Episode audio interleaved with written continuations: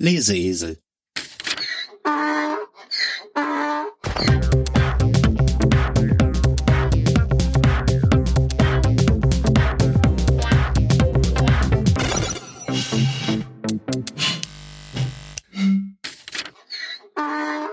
Hitze, Hitze. Man spreche mir nicht von wollenem Unterzeug, von Kamelhaardoppelleibchen, von dicken Schafswollsocken, von Pelzmützen mit Ohrenwärmern, Pulswärmern, Glühwein oder heißen Bettkrügen. Oh, das lasse man lieber, denn ich kann dann sehr ungemütlich und hässlich werden. Ich bin ohnehin aufs höchste gereizt. Ich bin kein Eisverkäufer oder Selterwasserfabrikant oder Aktionär eines Strandbades oder einer Badeanstalt. Ich profitiere auch nicht von den Hitzeferien in den Schulen. Ich habe nicht den geringsten Vorteil von der Hitze. Sie quält mich nur auf das Furchtbarste und bringt mich dem Irrsinn nahe. Dazu kommt, ich bin schlecht gerüstet gegen dieses afrikanische Wetter. Vor einigen Jahren starb mein Onkel Hubert. Ich bekam seinen Panama-Hut. Es war ein wertvoller Panama, so sagten meine Verwandten, die des Onkels goldene Uhr und seine Schmuckgegenstände an sich nahmen. Man kann Panama-Hüte so lange tragen, wie man will. Sie werden dadurch nicht reiner und ansehnlicher. Ich habe meinen Panama-Hut getragen, bis er grün wurde. Wir sind auf ein unterhaltsam lehrreich Blättchen, den Familienfreund, abonniert. Da findet man eine Rubrik praktische Ratschläge fürs Haus.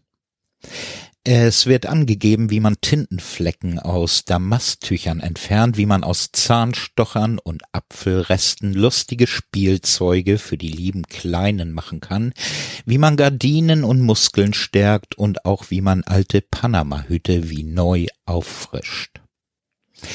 Ich habe genau nach dem Panama-Auffrischungsrezept gehandelt, ich habe stundenlang aufgefrischt.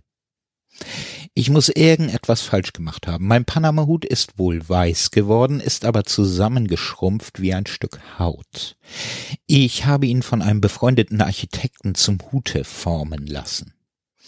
Er bekam aber nur noch den Durchmesser einer Kaffeetasse und saß mir auf dem Kopfe wie ein Zündhütchen. Ich habe ihn einmal auf Zureden eines Todfeindes aufgesetzt. Alle Welt hat mich geschnitten. Assessor Bleistiftschutz hat ostentativ weggeguckt.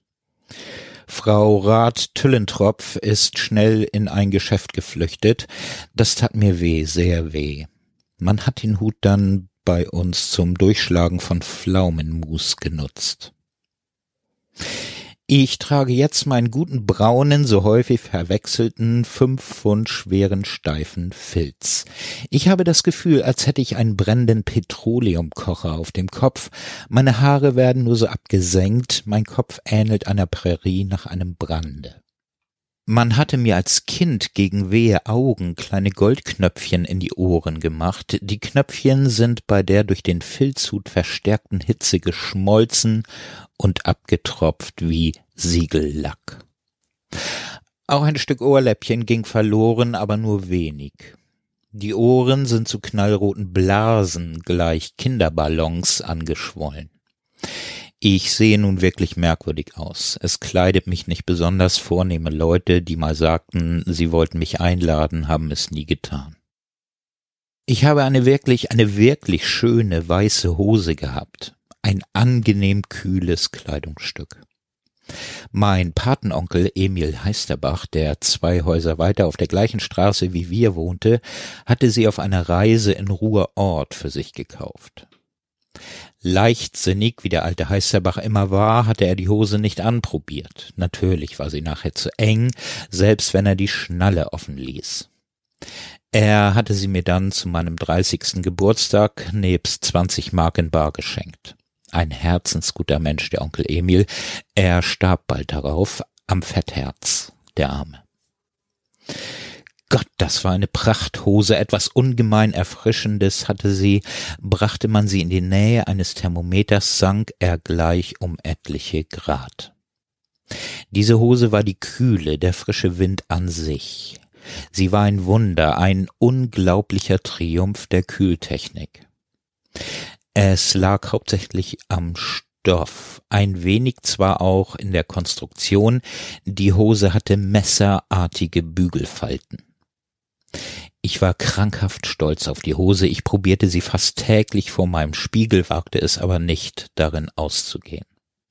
Ich war sicher, dass es sofort regnen würde, und mit der Schönheit meiner schönen Kühlhose wäre es dann alle gewesen. Oder es konnte ihr anderes Missgeschick im Getriebe der Straßen widerfahren. Ein Radfahrer konnte gegen mich fahren, Hunde konnten Unheil anrichten, kleine, süße, entzückende Kinderchen ihre mit Apfelkraut verklebten Händchen gegen meine Hose drücken. Ich wäre bald der Wunderhose verlustig gegangen. Schon in pietätvollem Gedenken an den guten Onkel durfte an der so außergewöhnlichen Hose nichts geschehen. Außerdem stand in unserem Familienfreund nichts darüber, wie man weiße Hosen zu waschen habe. Tag um Tag nahm die Hitze zu. Auf der Straße schmolz man hin wie Wachs, das Asphalt war aufgeweicht und die Straßen glichen Moresten. Die Welt draußen war eine Hölle. Dinge, die man hart liebte, wurden weich, schmolzen. Was weich sein sollte, wurde hart, dorte aus. Butter wurde zu Öl und lief einem vom Brot in den Ärmel. Brötchen, die man, weiß Gott, ohne ein Feinschmecker und Genussmensch zu sein, gerne weich aß, wurden steinhart und erinnerten an Hammerköpfe aus der Steinzeit, wie man sie in Museen findet. In den Flaschen brodelte der Wein und das Bier. Aus der Wasserleitung lief glühendes Blei, die Rohre verzehrten sich in der Glut. Die Metallplomben schmolzen in den Zähnen. Man sprach unter dem Einfluss der Hitze unwillkürlich einen Kongo-Dialekt. Zigarren und Zigaretten rauchten sich selbst zugrunde. Ich lag in drei Eisschränke verteilt, die Beine hatte ich in je einem und den Oberkörper und Kopf in einem anderen großen Eischrank. Mit mir zusammen waren noch Würste, Suppenknochen, Käse und ähnliches und litt dennoch unter der höllischen Hitze. Ich verbrauchte einen Rhone-Gletscher an Eis. Um mich schnurrten weißglühende Ventilatoren. Wie ein lähmendes Band legte sich die Glut um mein Denken, wenn ich leise mit dem Kopf wackelte, spürte ich das Gehirn plätschern. Alles, trotz der drei Eisschränke. Ich musste mein Gehirn beschäftigen, musste mich für irgendetwas interessieren, wenn ich nicht im Stumpfsinn ganz vergehen wollte. Ich griff zur Zeitung. Hitze, Hitze, Hitze, atmete es mich glühend an aus ihren Spalten.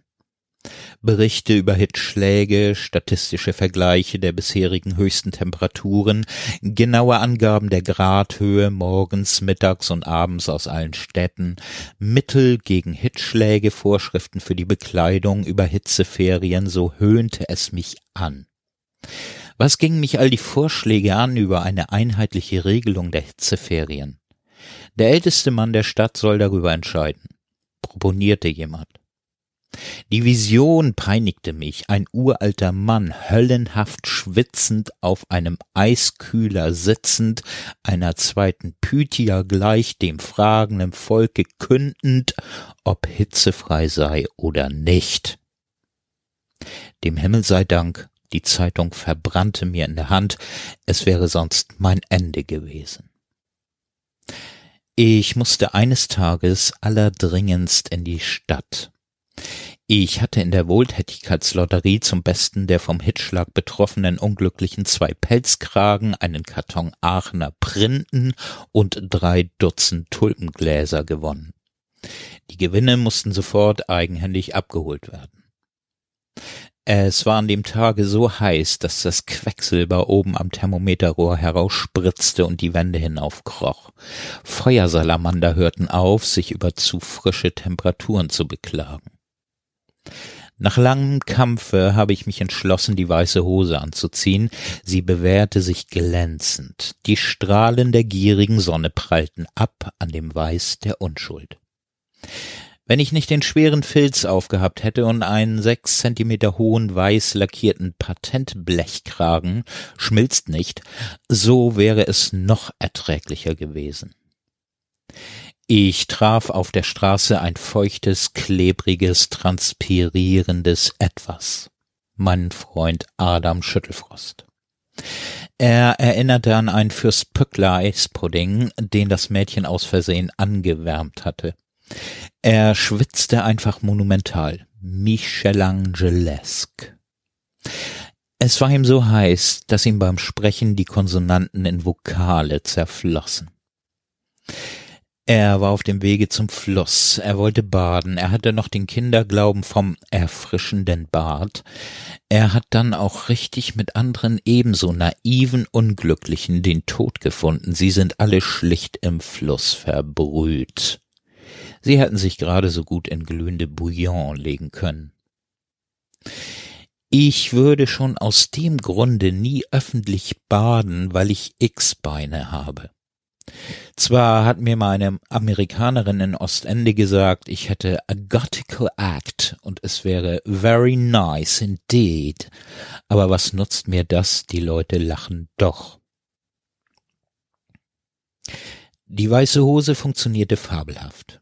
Wäre ich nicht so unvorsichtig gewesen, mich in einen Korb schwarzer Waldbeeren zu setzen, hätte ich noch lange Nutzen von dieser Wunderhose Anti-Hitze gehabt aber ich entsetzlicher Tölpel tat das.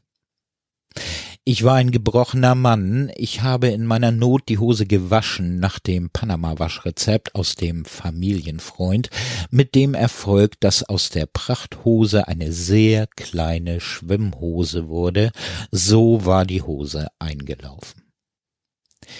Ich gehe jetzt nicht mehr aus und nehme mir die Tracht der Papuas zum Vorbild. Ich liege in meinen drei Eischränken und beobachte die mit Leim bestrichenen Patentfliegenfänger. Hurra, hurra! Bedenke, wie weise die Natur die fehlende Kühle durch umso größere Mengen von Fliegen und Mücken ersetzt und so die Menschen tunlichst davor bewahrt, durch die grässliche Hitze beeinflusst in dumpfes Dösen und eine tödliche Lethargie zu verfallen. Alles ist weise eingerichtet. Oh ja, oh ja. Tante Fina ist gegen das geleimte Fliegenband gelaufen, es klebte ihr im Gesicht fest, es war schwer, das Band abzumachen, aber mit Gewalt ging es ab, zwar auch ein Stückchen Backe.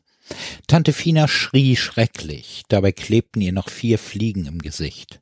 Die sahen aus wie Rosinen in einem Mürbenplatz. Ich habe sie abgepolkt und wieder auf den Fliegenfänger geklebt.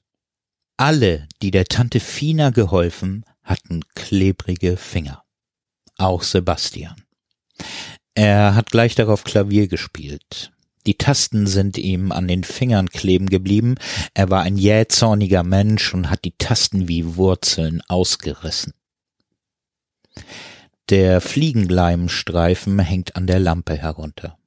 Ich stiere apathisch, wie die Fliegen so töricht sind und setzen sich auf den Streifen anstatt auf den Porzellanknopf der Hängelampe wie einst. Die Backofentemperatur steigt, steigt. Ich denke mit einem gewissen Behagen in meinen Eischränken daran, dass ich bei einem solchen Teufelswetter höchst ungern Heizer auf einem Dampfschiff oder Radrennfahrer sein möchte. Das war aus der Wikisource die Geschichte Hitze Hitze aus dem Buch der Katastrophen von Hermann Harry Schmitz.